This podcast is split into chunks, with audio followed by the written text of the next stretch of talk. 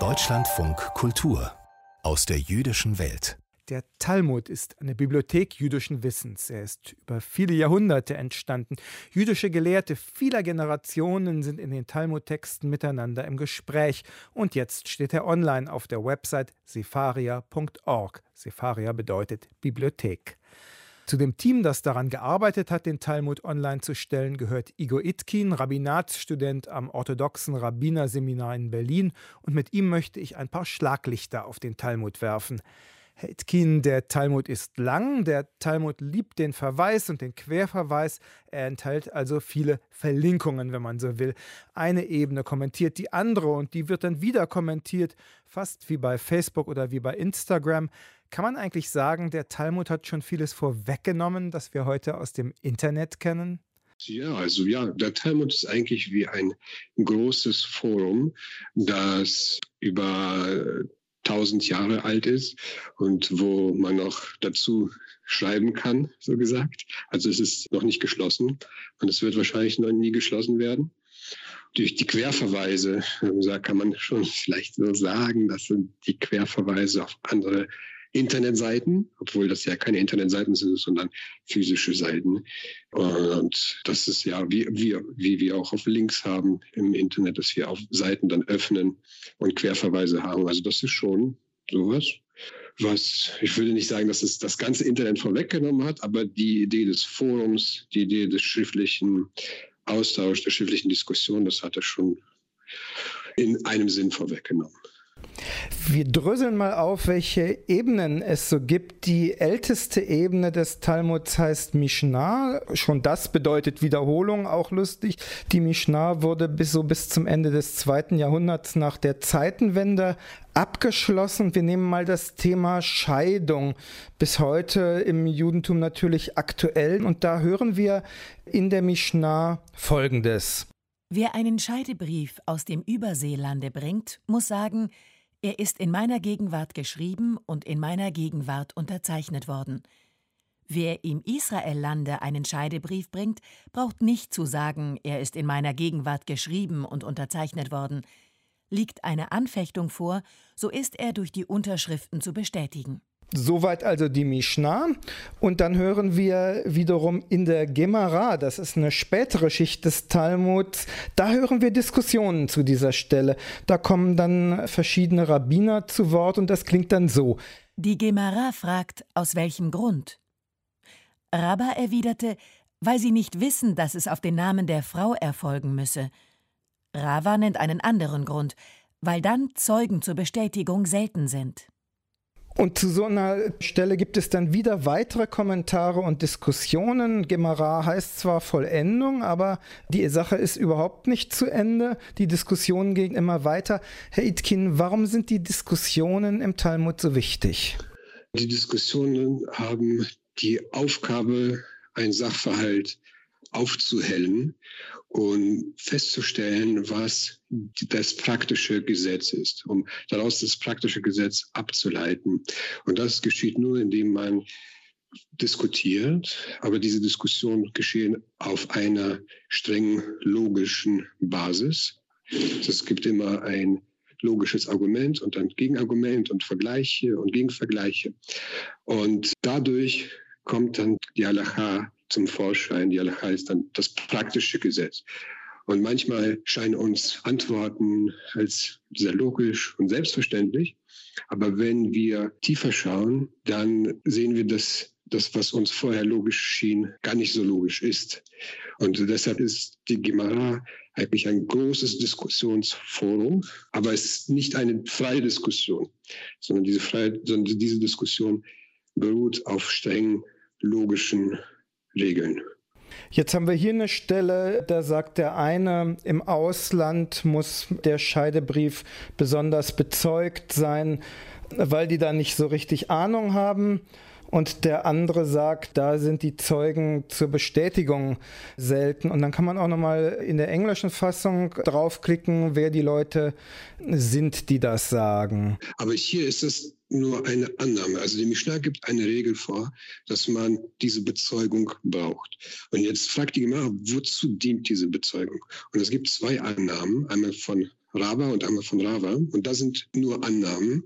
Und dann fragt die Gemara später, was ist denn der praktische Unterschied zwischen dieser Interpretation von den beiden.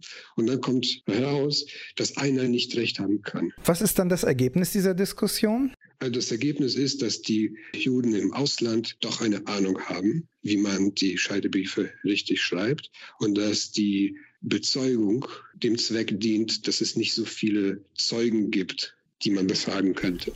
Jetzt ist es so, dass wenn jetzt Menschen, die mit dem Talmud nicht so viel zu tun haben oder nicht jüdisch sind oder nicht jeden Tag Talmud lesen, bei manchen dieser Stellen wahrscheinlich gelangweilt sind.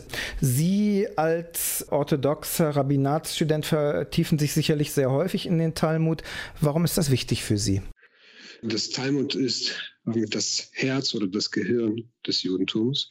Und wer verstehen will, wie Juden denken, wie Juden leben, wie sie ticken, der kann das nur durch den Talmud machen. Der Talmud wurde von tausenden von Jahren studiert und er bestimmt unser Leben, unser religiöses Leben, unser zivilrechtliches Leben. Äh, er bestimmt alle Bereiche unseres Lebens. Alles, was wir an Halacha haben, also alles, was wir an praktischen Gesetzen haben, wird aus dem Talmud hergeleitet. Und der Talmud leitet es aus der Mishnah her und aus der Torah. Die Stelle, die wir jetzt eben besprochen haben, wie relevant ist die heute noch? Die ist äh, sehr relevant, wobei man heutzutage viel strenger ist mit der Bezeugung. Also niemand würde einfach einen Scheidebrief durch einen Boten annehmen, sondern das geht vor Ort durch ein äh, jüdisches Gericht, wo die Scheidung dann durch den Scheidebrief beschlossen wird. Und dass es solche Fälle gibt, mit, dass ein Bote einen Scheidebrief überbringt, das ist heute sehr selten und nicht relevant, aber die Regeln dafür sind relevant, wie man einen Scheidebrief schreibt und was es für Bedingungen geben muss, damit ein Scheidebrief Gültigkeit hat. Und Sie haben es jetzt schon implizit erwähnt, es gibt auch dieses System des Scheidebriefes immer noch im Judentum. Also Juden, die sich scheiden lassen und denen ihre Religion wichtig ist oder die in Israel leben, die lassen sich immer noch durch so einen Scheidebrief scheiden. Da reicht dann nicht die zivilrechtliche Scheidung. Genau. Wie sehr spielt für den Talmud auch so ein Moment von Spaß und Kreativität eine Rolle, dass es den Rabbinen vielleicht auch einfach Spaß gemacht hat, sich noch einen unwahrscheinlicheren Fall auszudenken? Und was ist dann so eine Form von juristischer Kreativität? Spielt das eine Rolle? Ja, also der Talmud an sich ist eigentlich ein sehr gutes Gehirntraining. Er bietet sehr viele Herausforderungen, wo man logisch erstmal puzzeln muss wie das eigentlich gemeint ist und was die Antwort ist und was die Frage ist. Und dabei spielt die Kreativität eine sehr große Rolle, dass man versucht, durch immer mehr extremer Fälle herauszufinden, was nun das praktische Gesetz ist, indem wir das Gesetz so herausfordern, dass wir dann wissen, was wir in Ausnahmen machen und was wir nicht machen dürfen. Sie haben die Talmud-Übersetzung von Lazarus Goldschmidt zusammen mit anderen online gestellt. Das ist die erste Übersetzung des gesamten Talmuds in eine moderne Sprache. Sie stammt aus dem 19. und 20. Jahrhundert, wenn man sich überlegt, wie alt der Talmud ist, also spät übersetzt worden. Was hat Lazarus Goldschmidt dazu veranlasst, den Talmud zu übersetzen, dieses gewaltige lange Werk?